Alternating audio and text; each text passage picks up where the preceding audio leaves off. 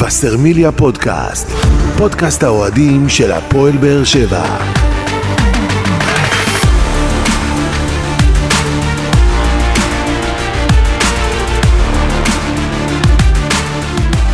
שלום לכם וברוכים הבאים לבשרמיליה פודקאסט, פרק מספר 38 בסדרת פודקאסטים שמלווה את הפועל באר שבע לאורך העונה ותנסה להתמקד בנושאים שאתם, אוהדי הקבוצה, תעלו בפנינו בפלטפורמות השונות. אנחנו מכינים לכם פרק של סיכום תקופה שעברה על הפועל באר שבע אחרי שאנחנו זוכרים מה היה פה לא מזמן, אבל לפני שנעשה את זה נאמר שלום וערב טוב לגדעון אסולין, שלום. אהלן, אהלן, ערב טוב. עוזי ניסים ישראל היום, שלום. אהלן, ערב טוב. ערב מצוין. לא סתם אמרתי סיכום תקופה, כי אם אתם זוכרים מה קרה פה אחרי נס ציונה, שזה לא מזמן, אתה יודע. סך הכל שלושה אנחנו- שבועות, כן, כן, אנחנו- אנחנו... זה מרגיש כאילו עברנו שנים. כן, כל שלושה, כל שלושה ימים יש משחק, והפועל באר שבע רצה. מה, מהליגה לאירופה, ועברנו פה המון דברים בדרך, אבל איפשהו נעשה איזה סוויץ' ביכולת של הפועל באר שבע, ב, באפשרות שלה לסיים משחקים. אתם, אנחנו רואים את הנתונים גם מבחינת כיבוש השערים. הפועל באר שבע באמת בתקופה אחרת. האיצטדיון, דיברנו על זה, איצטדיון טרנר, על כל מה שהוא היה לפני, ואז אנחנו מקבלים את מכבי תל אביב ואוסטריה ווינה, ובשבוע אחד אנחנו עושים מהפך שלם ושוב נזכרים ב- באנרגיות הטובות שיש אה, אה, באיצטדיון אתה יודע, טרנר, זה להפוך מספדי למחול, זה ממש ממצב של, אה, אז אמרנו, הגדרנו את זה כשחור, והבעת אי אמון במערכת, משבר אמון יותר נכון, במערכת, וצעקות וקללות, ותתפטר, וכולם אשמים, חוץ, גם את האסנאי נראה לי האשימו, אה, וטרנר היה מלחיץ, הגענו עם הגב לקיר להפועל ירושלים, ומשם זה התהפך והתפוצץ, ואנחנו, כמו שאתה אומר, סך הכל שלושה שבועות, אבל שם זה התפוצץ, משחק סופר קשה בחוץ, 4-1 הפועל ירושלים, ויה ריאל 2-2, מכבי תל אביב ניצחון 2-0, אה, אוסטריה ווינה ניצחון 4-0, ואתמול אה, אה, משחק שאני מאוד, לא חששתי, אבל פחדתי מה, מהירידה ביכולת, פחדתי מה, מהשאננות, פחדתי מהאופוריה הזאת, ו, ואיך ברדה אמר? אני שמח, וההצלחה שלנו זה שהגענו באותה דריכות, באותה גישה, וגם שם ניצחנו 3-0, בסך הכל, מבחינת מאזן שערים מהפועל ירושלים, 15-3 להפועל באר שבע, שזה מטורף. 15 שערים בחמישה כאילו, משחקים, אם אני- ממוצע אם אני של מחשיב- שלושה שערים בדיוק, למשחק. אם אני מחשיב את אוסטריה ואת אה, כן, ויה ריאל. כן, למה. לא? מה, זה מה, זה משחקים לא נחשב שעברנו שערים? כבשו. לא, אבל- ברור, אבל מטורף. אני חושב שאני, אם אתה שואל אותי, השינוי לדעתי התחיל בוויה ריאל.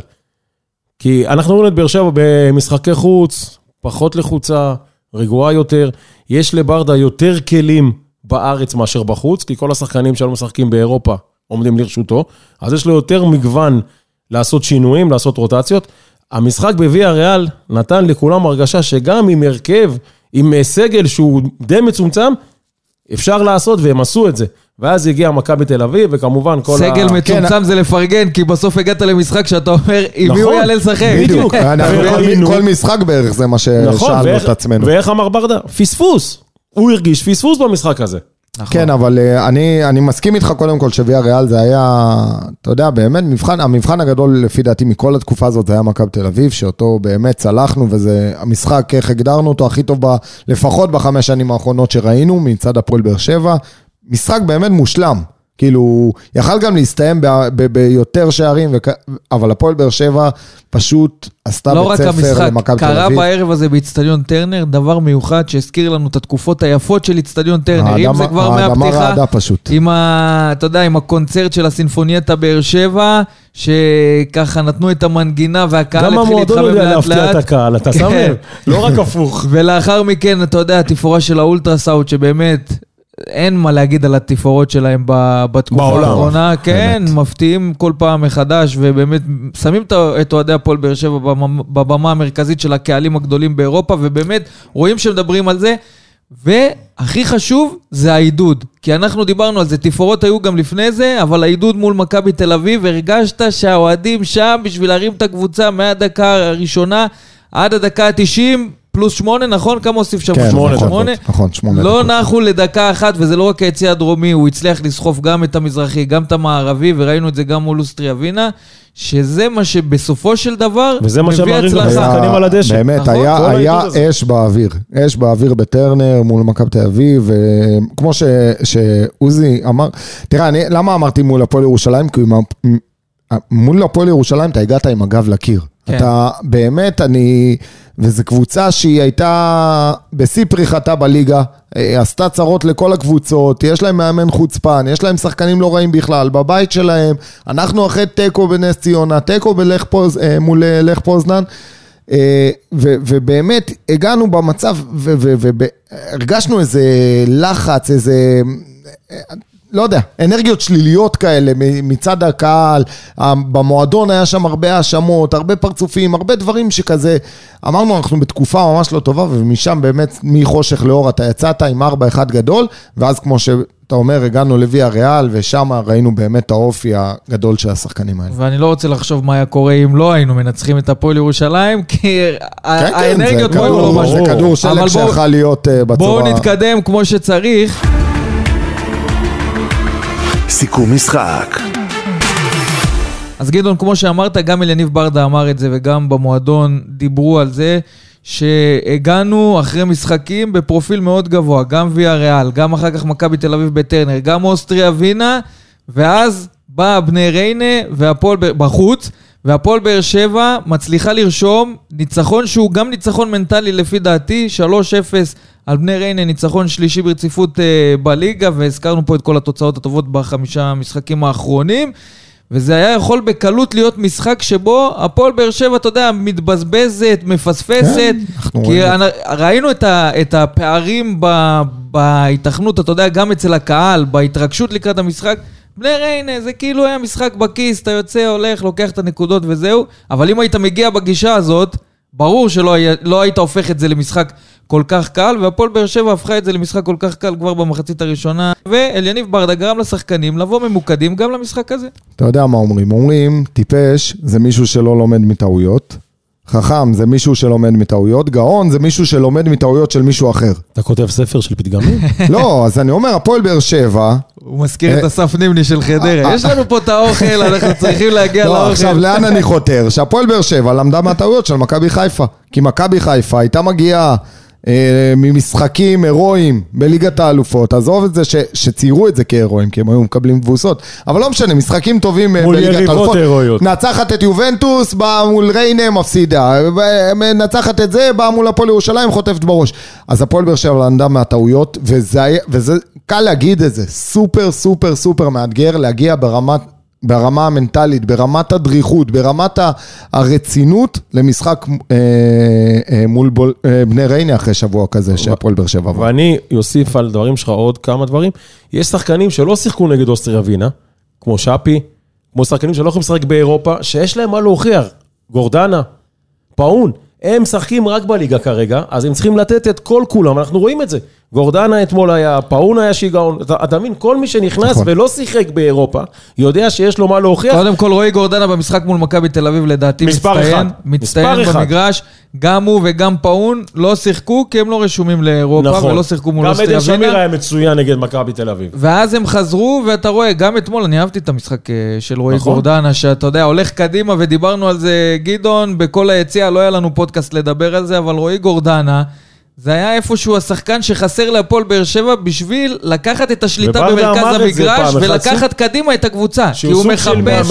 הוא מחפש את הכדורים הארוכים, הוא מחפש ללכת קדימה, הוא מחפש לפתוח את המשחק, ומהעמדה שלו זה כל כך חשוב, וזה שחקן שהיה חסר להפועל באר שבע, הוא יודע הזמן. להשלים זה בדיוק את הדברים שהיו שחקן חסרים. ש- שהשלים את היצירתיות שהייתה חסרה לנו באמצע המגרש. וכל הזמן חיפשנו, ומי יעשה, ואיך יעשה, וכל הזמן חסר לנו, ויש לנו איזה ואקום, ופתאום הפועל באר שבע מתפזורת, באמת, מפאזל ש- שלא יודעים איך להרכיב אותו, נהייתה קבוצה שלמה. כי אתה מסתכל אתמול על רמזי ספורי, אתה אומר בואנה, הוא עושה עבודה לא פחות טובה משרון שרי באמצע, כפליימייקר.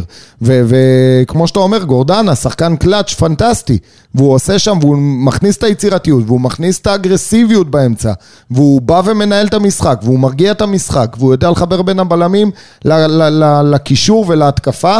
ו... ו... והכנפיים שלנו נראות טוב, ופתאום המגנים תוקפים.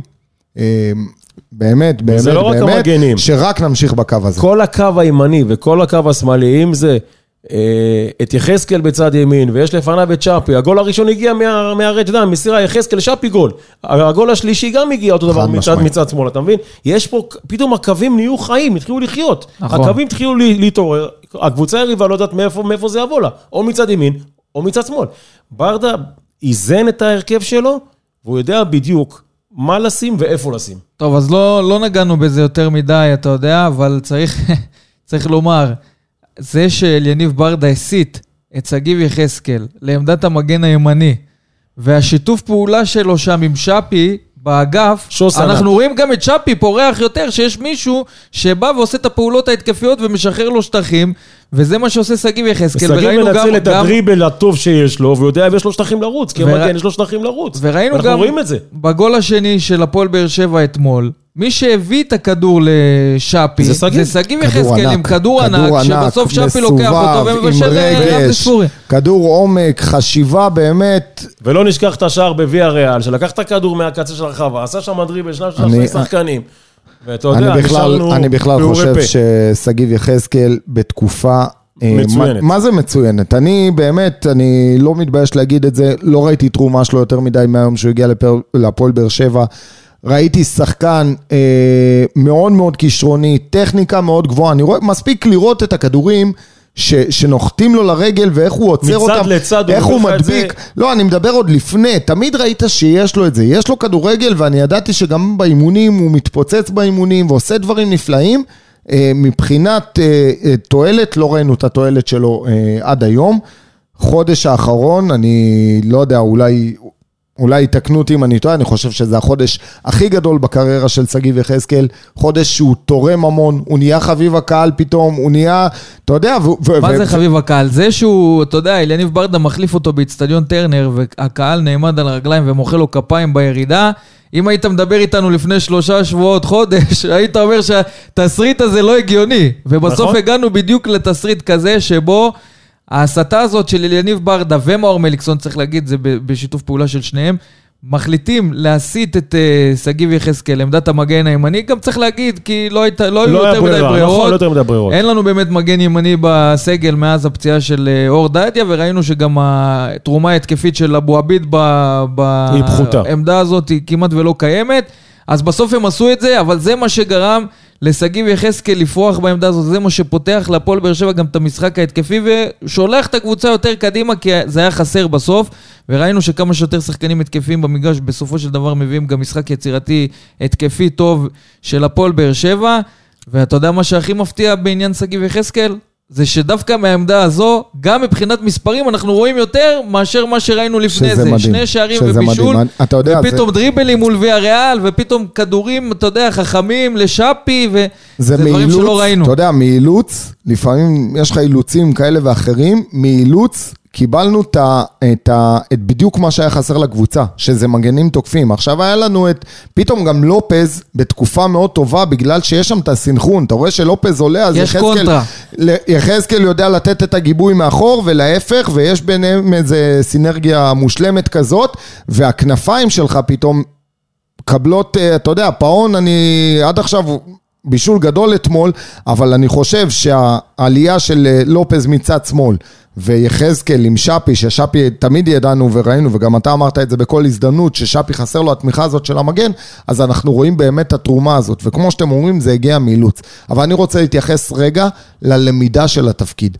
כי זהו, תפקיד... כי יש, כי אנחנו מדברים על אילוץ, ויש גם מה ללמוד גם בפן ההגנתי מבחינת אה, אבל שגיב גם יחזקאל. ואני חושב, אני חושב שמבחינה הגנתית, ו- הוא גם עושה את העבודה. וזה לא רק זה, זה לא רק זה, זה הסגירה האלכסונית, זה הגיבוי של הבלמים, אני אגיד כמו שכדור שמגיע מצד שמאל, הוא צריך לדעת איך לסגור אלכסונית, אתה רואה את הדברים הקטנים, ואני אומר לכם שהוא מתפתח, מה זה מתפתח? אני מבחינתי, מי שרואה את המשחק אתמול, אומר זה בן אדם שנולד מגן. והוא מנצל את המהירות וזה שלו. משהו גם. שברדה ומליקסון ראו בעיניים שלהם, בוא נקשה עליך, זה בן אדם שגם כשאור דדיה חוזר לסגל של הפועל באר שבע, שגיב יחזקאל עדיף עכשיו, עליו. עכשיו זו שאלה, השאלה. זו שאלה סופר קשה. למה? כי דדיה, לפני הפציעה שלו, היה בשיא המומנטום, הגיע לנבחרת ישראל. כן. דדיה היה באמת בשיא הפריחה, אבל אתה יודע מה? זה כאב ראש בריא. שיהיה לנו שני מגנים כאלה, אני מאחל גם בצד שמאל שיהיה לנו את הכאב ראש בריא הזה.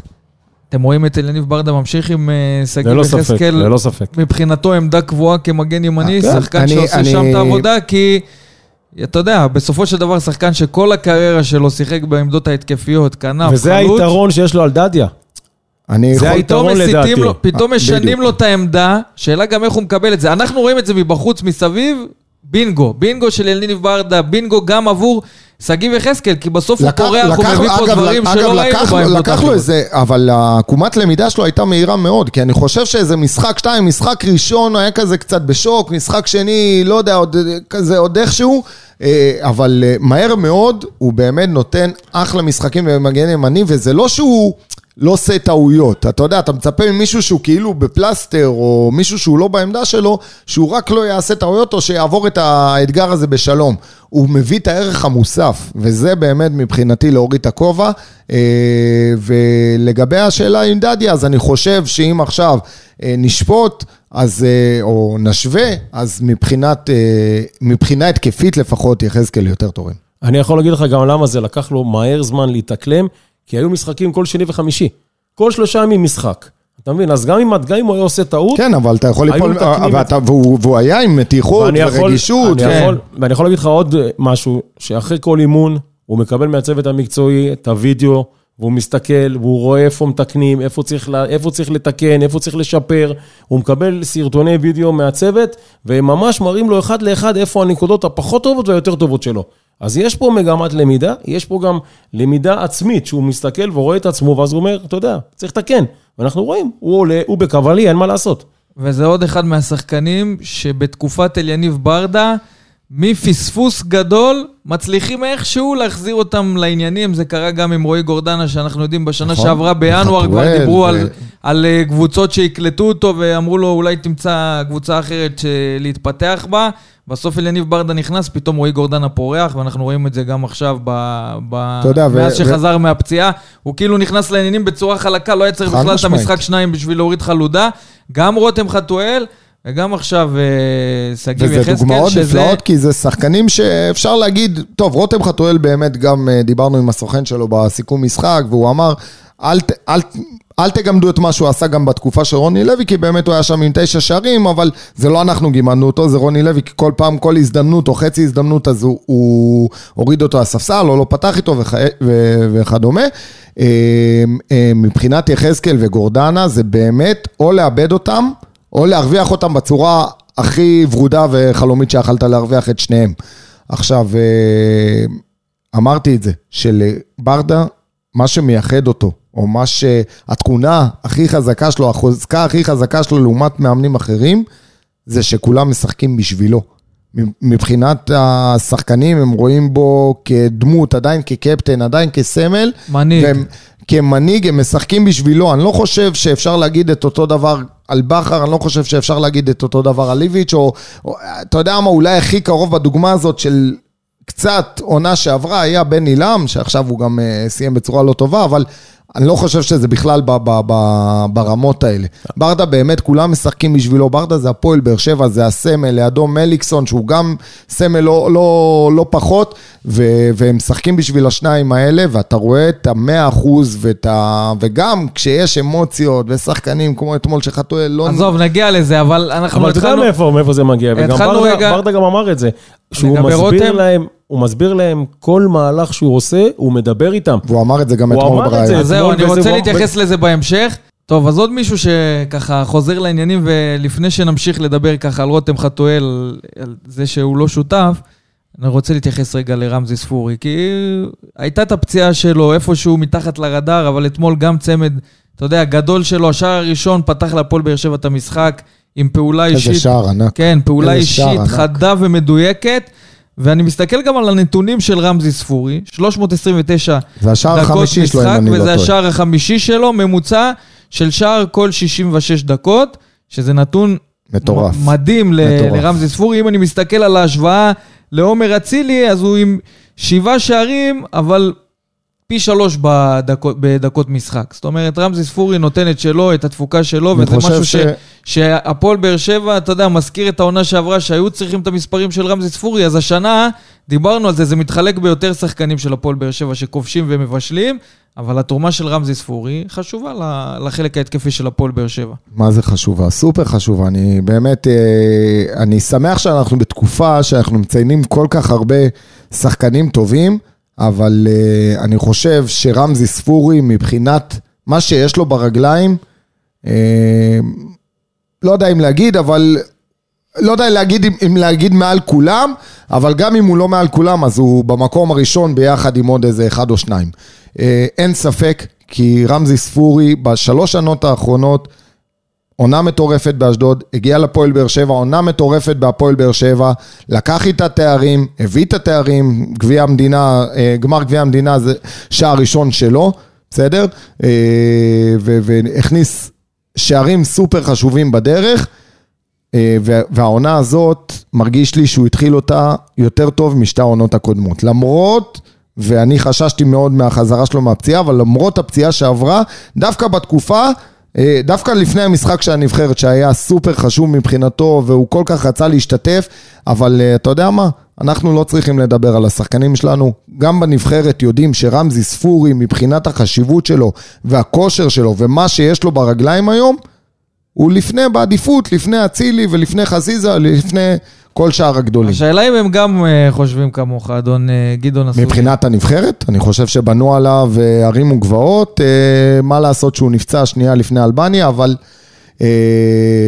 אבל אני שמח שהוא חזר מהפציעה הזאת בצורה הכי טובה שיש, ולחזור עם צמד כזה, זה השמיים הם הגבול. אז בכלל, באופן כללי, הפועל באר שבע עם אה, 2.3 ממוצע שערים למשחק, מקום שני אה, בליגה אחרי מכבי תל אביב, ועוד נתון שאני רוצה ככה להכניס לך מתחת לחגורה, אדון אה, גדעון אסולין, זה הנתון הבא.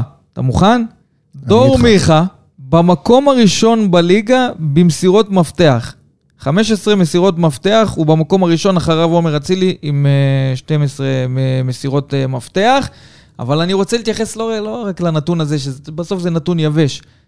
דור מיכה, בתקופה האחרונה, דיברנו על זה גם אחרי אוסטריה ווינה, מרגיש שהוא מרחף על המגרש. מה זה מרחף? כל כדור שמגיע אליו, מחלק אותו, אתה יודע, עם נגיעות רכות בכדור. חבל הזמן, זה נגיעות, זה. נגיעות- זה נגיעות קיבלנו את אומן. מיכה שרצינו לקבל כבר בשנה שעברה. בדיוק, בדיוק. זה, כש, כשהחתימו את דור מיכה, ואומרים לך את המילה, שהיו אומרים דור מיכה, הקונוטציה הראשונה שעולה לך, זה הנגיעות אומן האלה, שבדיוק אתה מקבל אותם היום. זה, זה לרחף על המגרש, כמו שאתה מתאר, זה הקלילות הזאת, זה, זה הטכניקה, זה לזרוק... זה שח- לבוא לקחת זה- כדורים ששחקנים אחרים סומכים על דור מיכה זה לה- שהוא בעל הבית זה פה, שאפשר השחקן הזה עם המבט התמים. שנראה הילד הכי טוב על המגרש, והוא כן. זורק שחקנים ימינה-שמאלה, גאון כדורגל, באמת גאון כדורגל, יהלום מלוטש, ואני כל כך שמח שבמועדון היה להם את הסבלנות, כי דיברנו על זה גם עם דוגמאות אחרות, אבל כל כך קל ליפול לרחשי הקהל וללחצים של הקהל, ושחקנים כאלה שבאים עם רמת ציפיות מאוד גבוהה,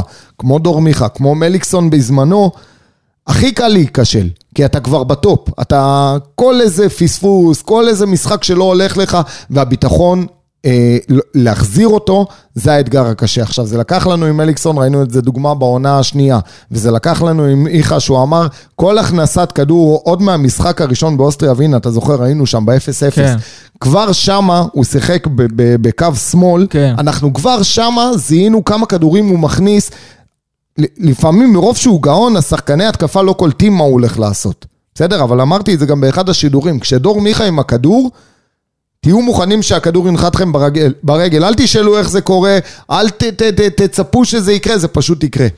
בסדר? אז... אה, אז אה, דור- והייתה אז פה היום- סבלנות גם של הקהל של הפועל באר שבע, שתמיד האמין אה, לא שדור- תמיד, לא לא, לא, לא, תמיד. לא, לא, אני אני חייב להגיד שרוב הקהל של הפועל באר אה, רוב, שבע, רוב, רוב רוב. הקהל של הפועל באר שבע, בסוף אנחנו מדברים על הרוב. לא, בסדר, כי... רוב בסדר, הקהל של הפועל. באר שבע האמין שאפשר להרוויח את דור מיכה. אז עונה שעברה זה לא הלך, תחילת העונה, אתה יודע, חצי קלאץ', אבל לאט לאט התפתח ומשתפר ממשחק למשחק, והמשחקים האחרונים זה דור מיכה של העונות היפות שלו פר אקסלנס, אין פה שאלה בכלל. הוא באמת הזמן. הופך להיות זה בעל דור הבית של מיכה הפועל של באר אה, שבע. מכבי תל אביב של הימים היפים, ו... ורק שיבינו אותו, באמת רק שיבינו אותו, כי הוא... אתמול, שלחתי לכם אגב, תוך כדי דיברנו, אמרתי דור מיכה נכנס, אנחנו מכניסים עוד שני שערים. אני כמעט התבדיתי, כמעט הכנסנו עוד שלושה שערים. אבל, אבל אתה רואה שבסוף לא מבינים אותו. פס אחד חכם שהוא הביא לשגיב יחזקאל, השאיר אותו לבד שמה, והוא יכל לסיים את זה בצורה יותר טובה. היה שם עוד איזה פעולה ש... שגם נראה לי שגיב יחזקאל עוד פעם, אבל בסופו של דבר צריך להבין. בסופו של דבר, כיף, כיף הכי- שיש לנו שחקן כזה, זה בסופו כיף של דבר. שיש שחקן כזה, והדוגמה הכי טובה, לטיקי טקה, לנגיעות וואו, הקלילות של וואו. דור מיכה בכדור, לשיתוף הפעולות ראינו, שלו עם שאר. השחקנים, זה בדיוק, איך, איך אתה יודע להרים את האווירה. השער. השלישי של הפועל באר שבע, כדור מדור מיכה, איתי שכטר נגיע, חזור לדור מיכה, שמאלה לפאון, פאון מרים, ועם הראש של איתי אתה יכול שכטר, זה להחליף את יורם מהלך, ארבל, תאמין לי. זה מהלך מדהים, מהלך כדורגל שאתה יודע, הוא כבר רץ ברשתות, בטיקטוק, בפייסבוק, באינסטגרם, אוהדי הפועל באר שבע שם רואים, מתרגשים, מתלהבים, בסוף... מי שהיה פה כוכב הפעולה הזאת זה דור מיכה, שבשיתוף פעולה עם שאר השחקנים אין הצליח להרים ספק, פה אין ספק, שער. התנועות שלו, ענק. הנגיעות שלו בכדור פשוט מפרקות את ההגנות. מפרקות את ההגנות, אין משהו אחר. כמו שאמרנו, השחקני ההתקפה שלנו לא מצפים, השחקני ההגנה עוד יותר מבולבלים, שהוא בא להם עם הפנים ונותן את הכדורים ימינה, שמאלה, אה, באמת, הוא עושה את זה בצורה זה האופציות פנומנלית. שדיברנו עליהן, שגם צד ימין וגם צד שמאל פתוח, משחק, נותן. יש אופציות, מה שפעם לא היה. אין, נכון. אין ספק, ואני שמח עכשיו, אגב, הדוגמה של דור מיכה, וכמו שהזכרתי את מליקסון, ו- והזכרנו את זה, שזה לא הסבלנות שלנו, אלא הסבלנות של הצוות המקצועי, גם לגבי גורדנה וגם לגבי יחזקאל, אני מאחל ומקווה שיהיה לנו עם עוד כמה שחקנים. לדוגמה, אני חושב, ומ- ואני מאוד מאמין, בתומר חמד. אני חושב שהוא באמת אחד החלוצים הטובים בליגה, למרות גילו, ואני חושב שסבלנות איתו, ולא שיש עכשיו איזה משהו עם הקהל, אבל אני באמת... זהו, נראה לי הלכת על... לא, לא, אני באמת חושב שתומר חמד זה חלוץ שיכול לסיים עם מספר לא, לא קטן של שערים את העונה. זהו, הוא צריך להתחיל מאיפשהו. הוא יתחיל, קודם כל הוא התחיל כבר. לחמם את עצמו. קודם כל הוא כן, התחיל. אני באמת חושב שאנחנו עוד לא מקבלים כלום מתומר חמד כרגע ביחס למה שיש לו. אבל מי שכן נתן את מה שיש לו, זה איתי שכטר, שרשם אתמול את ההופעה 400 שלו אה, בליגת העל בכדורגל, עשה את זה באיצטדיון, שבו בו הוא התחיל. גדל, כן, שם הוא איזה סגירת התחיל. מעגל מדהימה. ולא רק הופעה 400, גם סגר את זה עם השער הפנטסטי הזה מבחינת מהלך כדורגל, עם הראש, מכניס את זה וקורע את הרשת של אה, בני ריינה, שזו סגירת מעגל. שיש בה איפשהו, אתה יודע, פנטזיה כזאת, אפשר יש להגיד, משהו רומנטי, משהו ויש- רומנטי. ויש ריח של אה, של שיחה בהפתעה, של- יש שיחה בהפתעה לדעתי, אז אה, בודה, בוא בוא תרים את הכפפה. יש אני שיחה חושב- בהפתעה, אתם חושבים? אה, נראה, אה, מה יכול להיות? סגר מעגל, 400 שערים, אה, 400 הוא בהיי הופעות, היום. סליחה, נאחל לו גם 400 שערים. היום הוא בהיי. בוא נראה. זהו, שאלה טובה, נשאל אותו כמה שערים, אם הוא זוכר בכלל כמה שערים הוא כבש ב- בתקופה הזאת של ה-400 משחקים. אז יאללה, תרים לו לראש. עוזי, תלחץ סנד בבקשה. לחצתי.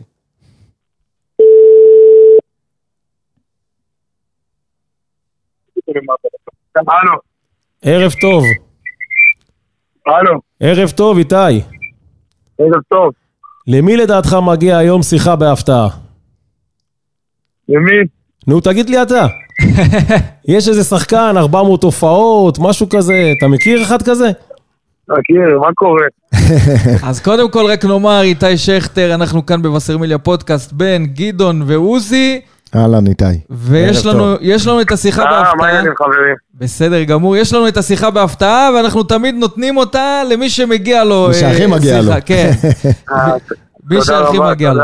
עכשיו, אצלך, אתה יודע, זה בשיא הצניעות. כי אנחנו, איתי שכטר לפעמים משחק, לפעמים לא, אבל כשהוא נכנס למגרש, איתי שכטר נותן מעצמו 300 אחוז. מרים את הקהל, מרים את השחקנים, נותן אווירה באמת שהכל אפשרי מבחינת השחקנים שמשחקים איתו ביחד בקבוצה.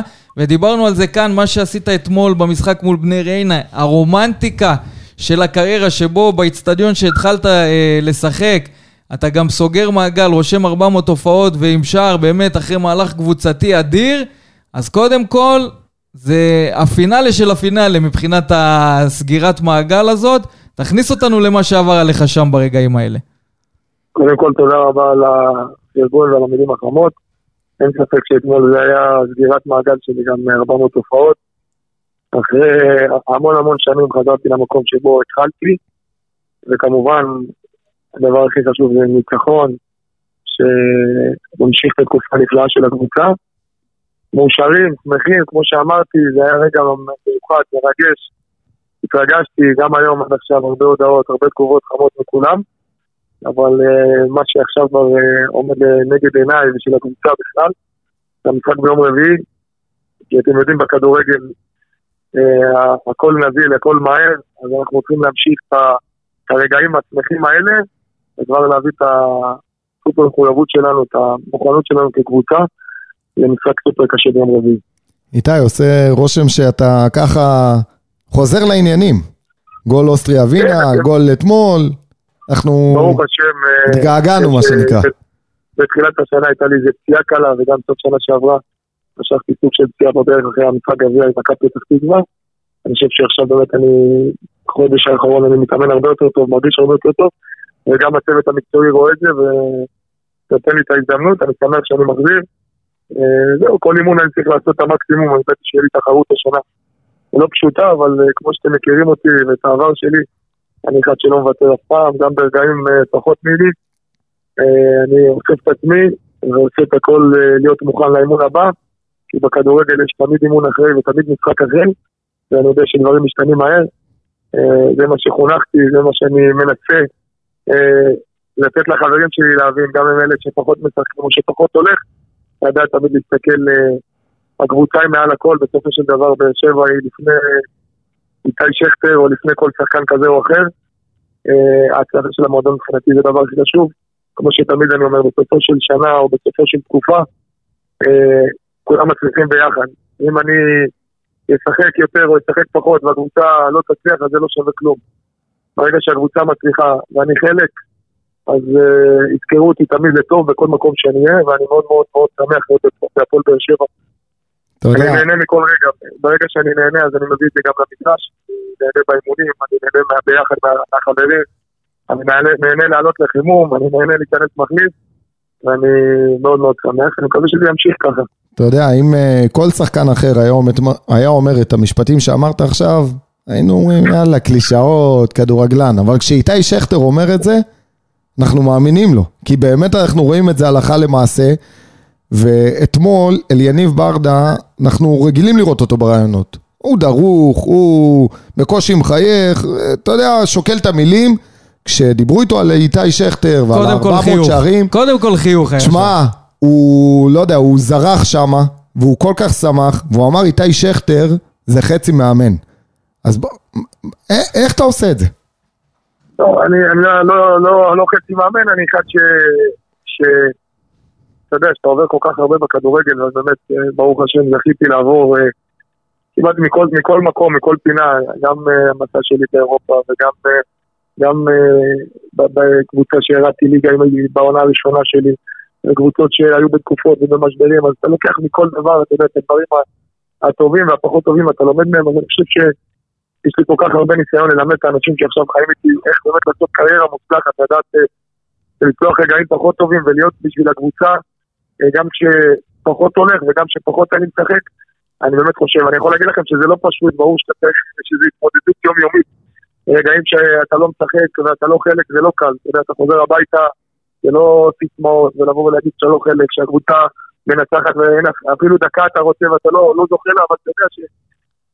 שאתה, עושה טוב ואתה מרגיש טוב, בסופו של דבר, בכל מקום שהייתי, והייתי עם אנשים, מי שעשה טוב ורצה בטוב, אה, הטוב חוזר אליו. מי שמחפש את הרע וחושב שהקבוצה היא, היא שלו, והוא, אם הוא לא מצליח, אז אף אחד לא מצליח, אז זה חוזר אליו. אם לא ב, ב, בנקודה ה- בהתחלה, אז זה חוזר אליו במקום אחר. אני למדתי וקיבלתי חינוך מההורים שלי לדעת שבמקומות שתעשה טוב, תקבל טוב. ואני שמח שגם המועדון רואה את זה, גם הקהל כמובן, גם אה, אלונה וגם הצוות המקצועי מעריכים את זה, אבל כמו שאמרתי, אה, תקופה, באמת, זה שני משחקים שחזרתי לעניינים, שמח שגם כבשתי, שבסופו של דבר זה גם חלק שהביאו אותי למועדון. אה, לא, אתם יודעים, אנחנו צריכים להמשיך לשמור, אני תמיד אומר, ככל שנשמור כקבוצה על צניעות ורעב, זה ייקח אותנו הכי רחוק. כי קבוצה צנועה, היא קבוצה בסוף מצליחה ומנצחת. ואם נרגיש ליום אחד טיפה בנוח יותר מדי, או באימון אחד טיפה זכוכים, או נבוא נגד איזה קבוצה שנחשוב שאנחנו הכי טובים, אה, אנחנו נקבל מכה והמכה הזאת תיכב. אני מקווה שנמשיך לשמור על הצניעות שלנו כקבוצה, על הרעב שלנו, הביחד שלנו, ואני יכול להגיד לכם שהיו רגעים לא פשוטים גם השנה, היו אה, מחזורים שהפסדנו בדקות 90 והיה תיקו מאכזב בבית, וגם קיבלנו בוז שהגיע לנו, אבל ידענו לבוא לאימון אחר, להרים אחד את השני, לחייך, להגיד שיהיה בסדר, ועכשיו אנחנו צריכים להמשיך לשמור על זה. איתי, דיברת על הטוב, ואין כמו להזכיר פה את הטוב שאתה מקבל גם מהקהל. איך שאתה קם לחימום, כל הקהל על הרגליים מעודד אותך, דוחף אותך, ושלא נדבר, אחרי הגולים. אהבה כן. חבל על הזמן. אין ספק, אין ספק שאני מקבל אה, המון חום ואהבה מהקהל, אמרתי כשאני עולה לחימום, האנרגיות שאני מקבל, תחשבו שאם הייתי עולה למשחק בלי אנרגיות כאלה, אז מן הסתם אני שחקן שהקהל מאוד מאוד אה, חשוב לו, ואם אני לא מקבל אנרגיות טובות מהקהל, יכול להיות ש-40%, 50% מהיכולת שלי, גם להרים את החברים שלי, אה, זה קורה, אבל אני מאוד מאוד שמח ונהנה בהפועל באר שבע, וגם במשחקים שפחות שיחקתי, אה, אני נהנה להיות חלק מהמועדון. אז לסיום, איתי, איזה ציון אתה נותן לאופיר חיים שהמליץ לך לבוא להפועל באר שבע? שיר חיים זה אח שלי, זה חבר קרוב שלי. מהרגע שהיה משא ומתן, הוא אמר לי, איתי, בכלל לא לחשוב על מקום אחר. אה, אתה תגיע לבאר שבע, אתה תבין מה זה כוח של קהל ומועדון, ואין ספק שהוא יסתדר בכל מילה שלו. טוב, איזה אז- כיף, אז אתה אומר שאתה נהנה בהפועל באר שבע, ו- ואנחנו נהנים שאתה חלק מאיתנו, ומה שאתה מביא מעבר למעטפת הזאת, מעבר לכדורגל, כי אני באמת חושב שאתה כדורגלן נפלא ויש לך עוד הרבה מה לתרום, ו- וכיף לנו שאתה כאן, ובאמת, זה, זה להוריד את הכובע על, על, על מי שאתה, רבה. על האופי שלך, על האמונה שלך, אה, על זה שאתה יודע ל- ללמד את כל השחקנים, גם הזרים, גם אלה מהגז- מהמגזר, את השיר, או, או, או, או, איי, איי, איי, אני לא יודע איך אתה עושה את זה, אבל זה מילים קשות, אבל... תשמע, זה מחמם את כן, הלב. אתה רואה את רמזי ואת חתם קופצים באו, או, זה- תשמע, זה זה רק איתי זה שכטר יכול לעשות את הדברים זה האלה. שיר של חסידות. אני יודע, אני יודע. תגיד לי, רבה. אפרופו הנסיעה לנוף הגליל, ראינו את אה, רועי גורדנה עושה הבדלה תוך כדי הנסיעה- באוטובוס, ורותם חתואל שם מתפרץ לו, הסתכלתם עליו כאילו זה לא הזמן, אה? כן, כן, הייתה נסיעה טובה, ברוך השם. היה מסע טוב, יום לפני, אכלנו טוב, ישנו טוב, אנחנו באנו מוכנים למשחק, ידענו שיהיה משחק קשה, וכמובן אה, סימנו עוד אה, ויז במטרה להמשך, סיימנו עם ריינה, משחק לא פשוט, הראש כבר אה, להפועל חדרה, קבוצה מאוד מאוד חזקה, אה, לתת את המקסימום. לגמרי. אז איתי, אנחנו נאחל לך, קודם כל תודה רבה שככה נפתחת פה בשיחה בהפתעה. זה... תודה רבה, תודה. ונאחל לך עוד המון. הופעות אה, בליגה ושערים ומשחקים טובים, ויאללה, תודה, שיהיה תודה בהצלחה. ושתמשיך. לעשות טוב ושתקבל רק טוב. טובות, תודה לכם. תודה, תודה. טוב, עם איתי שכטר, אתה יודע, זה תמיד אה, מרענן וואו, לשמוע וואו, מה מה הוא אומר ומה הוא חושב. תכונות, מונולוג, איזה- מונולוג. לא. שאתה אצל איתי. שכטר, אתה שואל שאלה אחת, הוא עונה על כל הראיון כבר כן. אבל תקשיב, הוא באמת שהוא לא מדבר סיסמאות. אמרנו את זה גם עם, עם גורדנה, זה אנשים שמביאים את מהלב, הלב, יוצא מהלב. מביאים את ה... מהלב, ו... ואין אצלם בלוף, הוא טוטאלי, הוא שחקן שאוהב את המשחק, אבל יחד עם זאת הוא אוהב את המועדון, והוא לויאלי למועדון שהוא חי בו. עכשיו, אתמול זה היה מכבי תל אביב, לפני מכבי חיפה, זה לא משנה.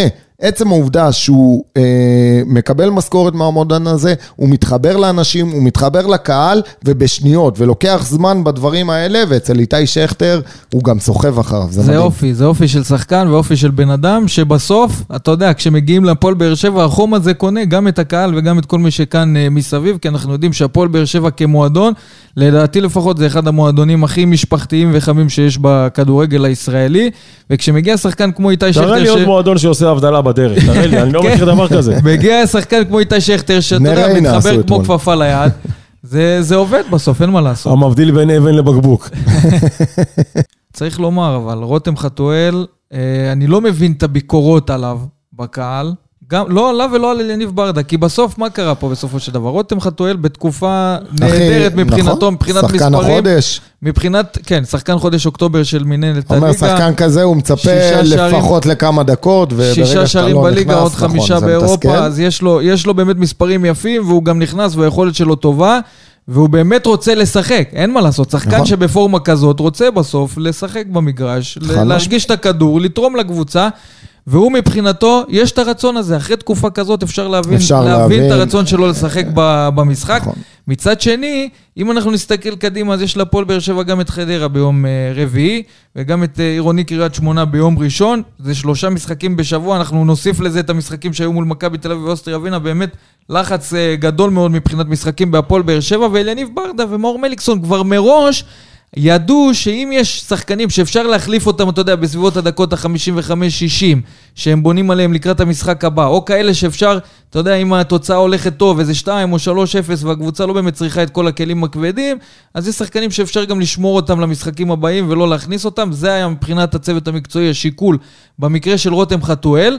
ורותם, יכול להיות שלא אהב את זה שהוא לא נכנס, אבל אני מאוד אהבתי את זה של יניב ברדה, תוך כדי המשחק, מגיע, רואה את הרצון של רותם חתואל. מהפעם המי יודע כמה. רואה את בדיוק. האכזבה של רותם, מגיע מדהים. ומסביר לו מאיפה זה בא, מצליח להרגיע את העניינים, מצליח לעשות אווירה הרבה יותר טובה ונעימה, ובסוף, זו, זה הטיפול, נטו מקצועי, לא להתעסק משמעית. באגו, לא להגיד ההוא. עיקם פרצוף, ההוא דיבר ככה, אני לא נותן, ואני בטוח שגם במשחק מול הפועל חדרה יש מצב שגם... אה, זה מה שנקרא חדר חתואל- הלבשה חתואל בריא. בטוח ישחק, יכול להיות שגם יפתח. ברור. אין אה, ספק, אליניב ברור. ברדה גם אמר בסוף המשחק, שאם הוא לא היה מתבאס, רותם חתואל, הוא- היה מתבאס עליו. כן, הוא היה מתבאס עליו, נכון. כי זה לא כי- שווה, כי- ואנחנו יודעים ברדה שגם אליניב ברדה, ברדה בדיוק. בעצמו עשה את זה כמה פעמים וראינו גם. את זה, אם אתם זוכרים, גם מול אה, וינה, שוויטור יצא, בהתחלה, אתה יודע, נכון. ואז הוא בא והסביר לו, וגם אתמול ויטור יצא דקה 50, 60, משהו כזה, וקיבל את זה בהבנה. וכמה. פעמים גם ראיתי את אה, גורדנה שם, אומר לי, ברדה, תכניס אותי, אני חייב, תכניס נכון, אותי, אני נכון. רוצה לשנות את המשחק. זה טוב, כי, למה זה טוב? כי יש כאן שיח בריא. עם, הס- בין השחקנים למאמן, הם מרגישים, ראשונה. הם מרגישים בנוח לפנות למאמן, עם רוני לוי למשל, דוגמה. ועם אבל- בכר זה לא היה ו- קורה. אין מצב ששחקן פונה למאמן. מצד אין- אחד הם מרגישים בנוח, מצד שני יש סמכות. בסוף יה- ברדה תראה. קובע ויודע להסביר תראה, אם רותם את חתואל- ההחלטות שלו. אם רותם חתואל אתמול היה שובר את הכלים, בועט בקלקר, יורד לחדר, הייתי אומר לך, תשמע, עברת גבול, בוא, תרד מהעט שטיפסת עליו, למרות שאתה שחקן החודש ולמרות שאתה בפורמה טובה ואתה שחקן נהדר, אבל עדיין תכבד ותדע לקבל את ההחלטות של הצוות המקצועי, גם אם זה כרוך בזה שלא שיחקת, יש כאן שחקנים רבים וטובים שגם לא שיחקו במשחקים אחרים. זה לא מה שקרה.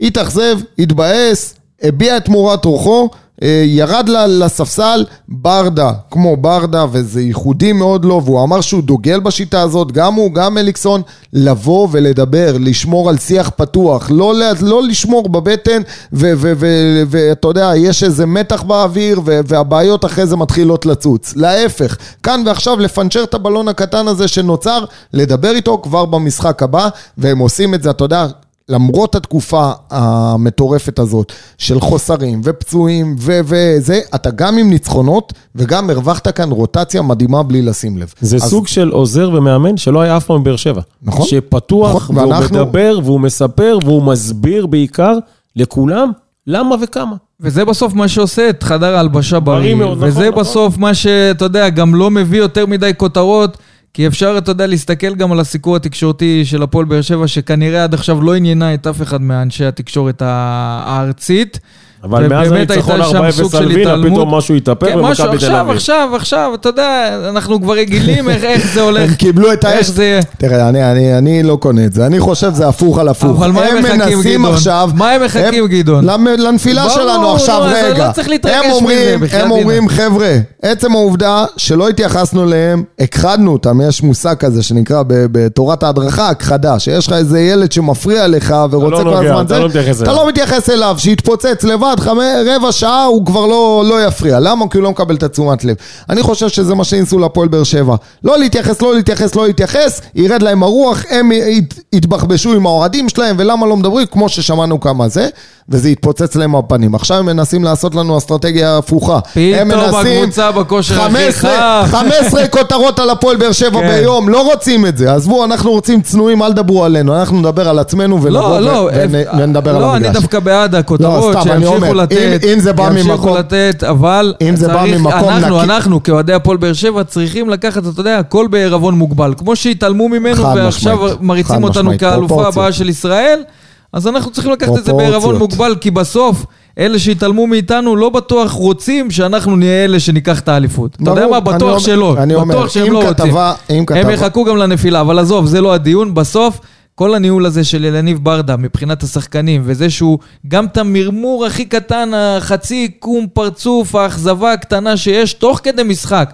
הוא בא ומסביר את הדברים, אני בטוח שאם הוא עושה את זה תוך כדי משחק, אז את כל הדברים הקטנים שצצים במהלך האימונים, במהלך משחקים, אז הוא מטפל בזה גם בחדר ההלבשה עצמו ועושה שיחות אישיות לשחקנים, כי אם הוא עושה את זה במשחק, בטוח שהוא עושה את זה גם במהלך האימונים ספק. ובעבודה השוטפת מול השחקנים. אנחנו רואים את זה משהו ש- ואוהבים את מה זה שרואים. משהו שאי אפשר לקחת אל- לאליניב ברדה, זה העניין זה אופי כבר, הבין זה כבר אישי, אופי, כן, בדיוק, זה רמה של הבן- האנושיות שלו מול השחקנים, שזה מבחינת אליניב וזה ברדה. אופי שגם יתרום לך לפתור כל מיני פלונטרים כשיגיעו. כן. זה אופי שאתה יכול לפתור כל מיני פלונטרים, ואנשים ידעו לשכב על הגדר כשצריך בשבילך, ו- וצריך, אין מה לעשות. כדורגל זה לא הכל ורוד, ולא תמיד אנחנו נהיה בתקופה שתמיד מנצחים, אז אה, האופי הזה זה באמת, זה אה, תכונה מאוד מאוד חזקה וטובה, וכיף שיש לנו אותה. אתם יודעים, אתמול היה, לא הזכרנו את זה בשידור היום, אתמול היה ניצחון חוץ חמישי ברציפות. כן. קבוצת חוץ מושלמת 100% בליגה. ההצלחה של 100% הפועל באר שבע. בחוץ. אתם יודעים מתי חמישה היה? משחקים, מתי 15 נקודות. אתמול נשבר שיא עתיק יומין. ארבעה ניצחונות חוץ האחרונים שהיו בר- ברציפות, היו בשנת 93-94. תעשו את החשבון לבד. וואו, וואו, עם הישאם זועבי. תעשו את החשבון לבד. מה, זה עוד משהו, זה קבוצת. חוץ הכי טובה בארץ היום. כן. כל משחק חוץ, בינגו, שלוש נקודות. וגם בכדורגל יותר נכון. משוחרר ויותר טוב, ואין אין ספק שהפועל באר שבע מבחינת התוצאות שלה בחוץ עושה את העבודה ביג טיים בענק. מבחינת משחקי הבית רואים את השיפור במשחקים. האחרונים. שימשיך, שימשיך, ההמשכיות הזאת, כן, והצניעות. והדריכות, והגישה הנכונה הזאת לכל משחק לגופו, זה הדבר הכי טוב שאנחנו יכולים לאחל ונקווה שהם. ימשיכו את זה במשחק מול הפועל חדרה, שתמתין להפועל באר שבע ביום רביעי באיצטדיון טרנר אה, בשעה שמונה, שזה משחק, אה, אם אנחנו מדברים על משחקים בפרופיל נמוך, זה גם אחד מהמשחקים ברור, האלה. זה כמו שאמרנו, בני ריינה, מוקש נכון? שיכול להיות אה, כמו בני ריינה, וזה גם כמו המשחק מול קריית שמונה שמחכה להפועל באר שבע ביום ראשון, אז יש לנו עכשיו שני משחקים. איך ברדה אמר, שבהם הפועל יום ראשון שבע- לא מעניין, כן, רק קודם יום כל- רביעי- כל- רק יום רביעי על המוקד כן, כרגע. אבל לפני שהפועל באר שבע יוצאת לפגרת המונדיאל, זה שני משחקים סופר חשובים. סופר חשובים. שיכולים לתת תנופה להפועל באר שבע, חבל מבחינתנו, מבחינת הריצה של הפועל באר שבע, הגיעה. שהפגרה אולי ת- תשנה אגב, את התמונה. אגב, אם הזכרת ככה על קצה הלשון שלך, או לא יודע, ככה מישהו גלגל בטעות, חלילה, רחמנן ליצלן, את המילה אליפות שמה, זה בדיוק האליפות. אם אנחנו רוצים לחשוב איכשהו לדבר על האליפות, זה בדיוק המשחקים. חדרה, ריינה, קריית שמונה, אלה המשחקים שאסור לך ליפול בהם. לגמרי. הקטנות. כן. ומי שלא קיבלו דקות במשחק מול אה, בני ריינה, אתם רואים אותם מקבלים דקות במשחק אה, מול הפועל חדרה? כן, אני חושב שכן. יש לך. גם את עדן שמיר, ויש לך את חתואל, ויש לך את... אה, ויש לך גם את שי אליאס שנכנס כמחליף. נכון, שי אליאס... אז זה טוב. אני כיוונתי? לשחקנים אחרים, אבל לא הגעת. תומר יוספי הגיע, אה, נכנס... לא, לא, לא, שחקנים אחרים, אבל לא הגעת. אתה מדבר על סלמני? אני מדבר על. שחקנים לא ישראלים. סלמני, סלמני. נו. סלמני יקבל. ואנסה. ואנסה, נכון, אנסה אני חושב מרטין ש... שככה נעלם לגמרי יש מהרדאר. שני שחקנים שנעלמו, מרטינש וסלומון. לדעתי, כן, סלומון, ינואר- מסומן לנתב"ג, כן? מבחינת מרטינש, זו דעתי האישית. כן, תשמע, אתה השאלה, אותו- השאלה, גם, גם שהוא לא היה רשום לאירופה, בסדר, אני הבנתי קבוצה א', קבוצה ב', אירופה כן, אירופה לא, אבל בליגה, יכלת להשתמש בו ולא, והצלחת. אין מה לעשות, אבל באו- בא שחקן כמו גורדנה, נכנס לעניינים זה כמו מה שאני כפפה אומר, ליד בצורה יכלת חלקה. להשתמש ולא השתמשת, אתה לא צריך אותו. אתה לא מרגיש בו בחיסרון שלו בכלל. שאלה אם במועדון יחליטו באמת להיפרד ממנו. אני לא, אז מה, סתם תשאיר שחקן זר במקום להביא אחד שתוכל לרוץ איתו? שנה, שנתיים קדימה, אתה רוצה שנסביר לך לא מעט החלטות שקיבלו בהפועל באר שבע בחודשים האחרונים, ושאלנו אם זה סתם או לא סתם. קצת- ההחלטות עכשיו הן יותר אה, מושכלות, ואני לא אתפלא אם אה, מרטינש יעזוב בינואר. מה שבטוח, אם כבר הזכרת את ינואר, אז אנחנו דיברנו על ה... בפרקים האחרונים על תקופה שעברה על הפועל באר שבע, לא מבחינת ההכנה הכי טובה שהיינו יכולים אה, לקבל, כי ראינו שלמחנה אימונים הפועל באר שבע הגיע בלי אה, שחקן זר חדש, וראינו את ההחתמה המאוחרת של פאון שבסוף לא יוכל לשחק באירופה, וראינו שהכל, אתה יודע, הגיע לדקה ה-90, לא אהבנו את זה. נכון. נכון שעכשיו יש דברים שמתחברים, וזה לקח זמן עד שהעניינים אה, ייראו הרבה יותר כן, טוב. אבל תחשוב שאם אבל היית, ב- אם מגיע, מסתכלים... אם היית מגיע מחובר כבר לקונפרנס, יכלת היום להיות במקום אחר, אבל הכל יכול להיות. וזה מה שבהפועל באר שבע היו צריכים לפני להבין. חודשיים שלושה התחלת את העונה, אז כן. אולי לא ידעת שסלמני לא יפגע, ולא ידעת, טוב, מרטין שאולי ידעת את הכיוון, אבל, אבל סלמני בעיקר, אם זה, זה הדיבור, אז לא ידעת זה לא רק באמת סלמני, זה גם סולומון שלא מקבל מספיק דקות. זה זה שאין לך לא מגן שמאלי מחליף ולא מג- מגן ימני. נכון שיש את אה, שגיב בדיוק, גם יחזקאל לא ידענו, כי אם אתה מדבר על לפני חודשיים, לא ידענו כן. שבאמת יחזקאל יביא את אבל לא התפוקה הזאת באמת כמגן לא- ימני. לא ימני ולא שמאלי, אני- אני וגם חושב- התרומה ההתקפית אני של אה, ש... סלמני, מה אני לעשות? חושב שקצת קצת בעייתי וקצת קשה וקצת יותר מאתגר להשוות את החלון של ינואר אה, לחלון של אה, סוף עונה. ששם באמת הכל נפתח ו- ויש שחקנים חופשיים. בינואר בעיקר אתה תמצא את השאריות, אתה תמצא, תחפש את המציאות שלא תמיד הם על תקן מציאות, או לא תמיד ב- ב- בתפקיד שאתה רוצה, או לא תמיד בתקציב שאתה רוצה. אז ינואר זה קצת מאתגר, אבל מסכים איתכם לחלוטין שחייב בינואר לחזק בעוד איזה עמדה שתיים, ו... ולשחרר שחקנים שלא כן, ממש כן, ברור, אתה אם בונה שחקן אתה עליהם. לא משתמש בו, נכון? זהו, זה מה שבהפועל באר שבע יצטרכו לעשות. מה שמבחינתי הופך את זה ל... אתה יודע, משימה קצת יותר קלה מבדרך כלל. זה עכשיו החודש הזה של הפגרה, שאין משחקים, ואפשר שאתה גם... אומר את ההכנה. כן. אתה, אתה, בוא, בוא תכין יכול, את הקרקע. בדיוק, אתה יכול להתכונן בצורה טובה יותר מבחינת שחקנים שאתה רוצה לסמן, מבחינת אה, היערכות מקצועית עם השחקנים שמבחינתך לא מתאימים לך, וגם צוות מקצועי שמתפנה ולא צריך להתעסק במשחקים ש, שאין אותם נכון, כרגע, והוא נכון. מתפנה לעניינים של תחשוב, ש... תחשוב החיזוקים. שבחודש האחרון, איפה היה להם זמן? ל... לילדים שלהם לא היה להם זמן. כן. לא, זה באמת, זה, זה משחק- חודש מטורף. אז של- קל וחומר לא לראות וידאוים ולא ל... אין לך את הזמן הזה, עם כל, כל הרצון הטוב. טוב, אז הזכרנו את הפועל חדרה ביום רביעי, הזכרנו את זה שהעניין בטרנר קצת מתחיל אה, להזכיר לנו את טרנר של התקופות היפות, גם מול מכבי תל אביב, גם מול אוסטריה ווינה, ואם אנחנו רוצים להמשיך במומנטום, אז צריך שגם הקהל יגיע למשחק ביום רביעי מול, ספק. מול חדרה, כי אנחנו מבינים שכרגע קצב מכירת הכרטיסים חלש מאוד, לא ברור, אתה יודע, משחק אמצע שבוע, לא ברור אם כל המנויים גם יגיעו, אבל צריך באמת מספר יפה של אוהדים שיגיעו לתמוך במועדון, במשחק הזה.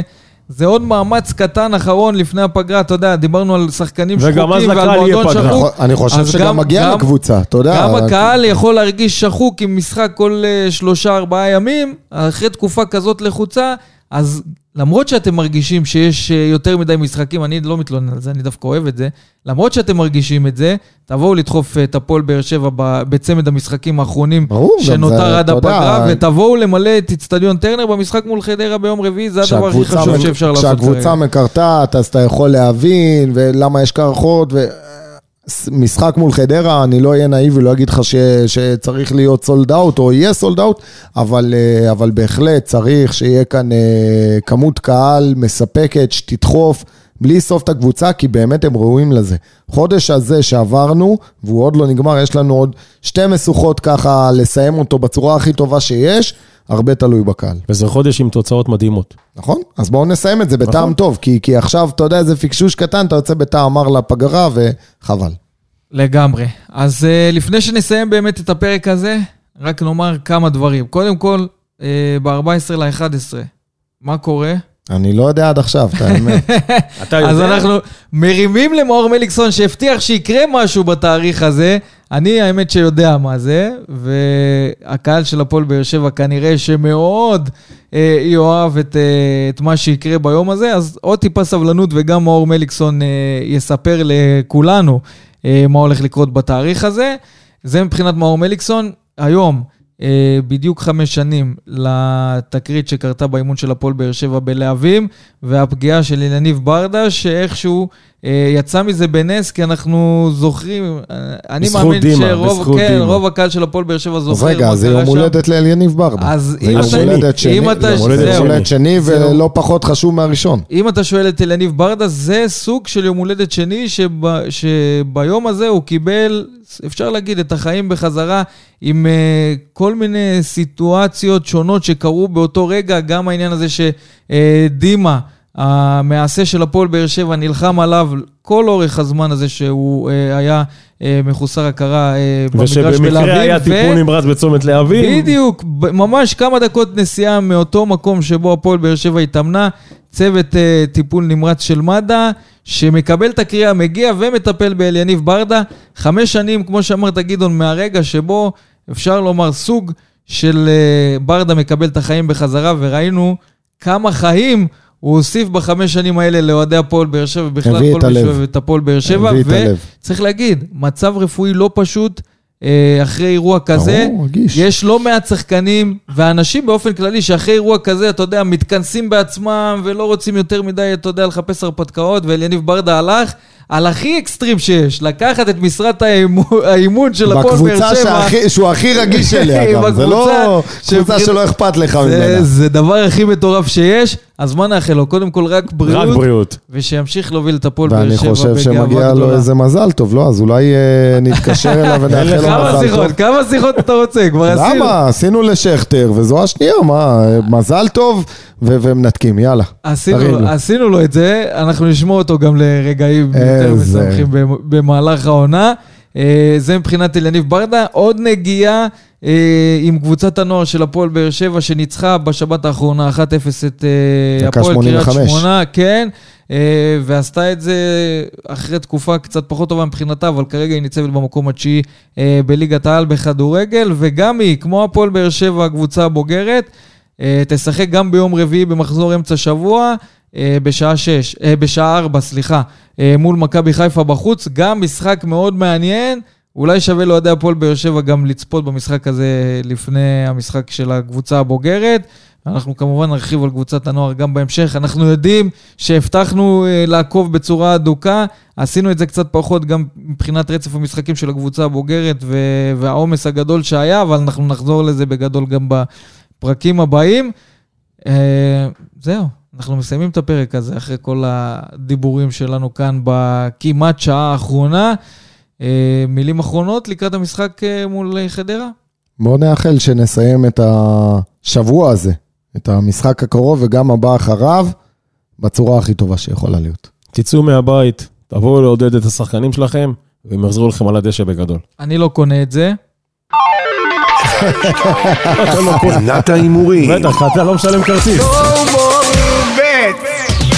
לדבר פספסתי. בסיסמאות הבחור. כמעט פספסתי, הוא בא לי פה בסיסמאות, אה, זה, תבואו. ככה ותדחפו ככה, תן לי תוצאות. 2-0 אפרופו, באר שבע. 2-0 באר שבע, גדעון. לקחתי לו, אני רואה. כן, 3-1 באר שבע. 3-1 באר שבע, 3-0, סליחה. 3-0. ומה אומר צלמנו מהדשא? 5-1. עף לנו הסכך, מה שנקרא. הפתעה או לא אה, הפתעה? אנחנו לא. לנו. עכשיו המבחן אצל השחקנים של הפועל באר שבע, שצריכים להצדיק את ההימור שלי, אבל אמה יעמיק. אמה יעמיק, לא סתם אמרתי חמש, זה נגד עין הרע, אז אה, אמה יעמיק. ובאופן כללי, אה, באפליקציה של הפועל באר שבע יש איזושהי תחרות. הימורים שנקראת איזה נקניק, הוא התחנה. שכח להזכיר לי אתמול, אז עכשיו הוא ביתרון עליי. אז עכשיו אני גם ביתרון על גדעון, וגם אתמול, 6 מ-8. יש אוהדים של הפועל באר שבע שעשו 8 מ-8 מבחינת. ההימורים. כל הכבוד. אני נפלתי רק בשאפי, שמתי את אגב, במקום ספורי. אגב, אם אתה זוכר, בפריגם גם העלינו ילד, לדעתי היה לו 100% פגיעות. לדעתי, אני צריך... אה, צריך לבדוק את זה, אבל לא. חוץ משאפי בעצם, הוא שם את שפי שם, ושאפי על הספסל, כן, לא נכון. שיחק בכלל זה הדבר היחיד. שהוא נפל. וזה קצת מרענן שיש את העניין הזה, כן, אחלה משחק, מגניב לאללה. למרות שגדעון אה, אני חלש, הרחק הימורים, מאחור, איזה עם חלש. כל אני. האבק שהשארתי לו שם, עוזי בכלל לא רוצה לא, להיכנס לא? אני בפנים. אה, אתה בפנים? בוודאי. יש תוצאות יפות? זה יפות מאוד. נראה לי אני אשנה את השם שלי שם, שלא ירד המוניטין, אתה יודע, זה בעיה. אנחנו נבדוק את זה בהמשך. עד כאן, הפרק ה-38 של וסרמיליה פודקאסט. תודה רבה לגדעון אסולין. תודה רבה. תודה רבה עוזי ניסים, ישראל היום. תודה רבה. ונאחל המון הצלחה להפועל באר שבע. תודה רבה שהאזנתם לנו, ואנחנו נשתמע בפרקים הבאים. וסרמיליה פודקאסט, פודקאסט האוהדים של הפועל באר שבע.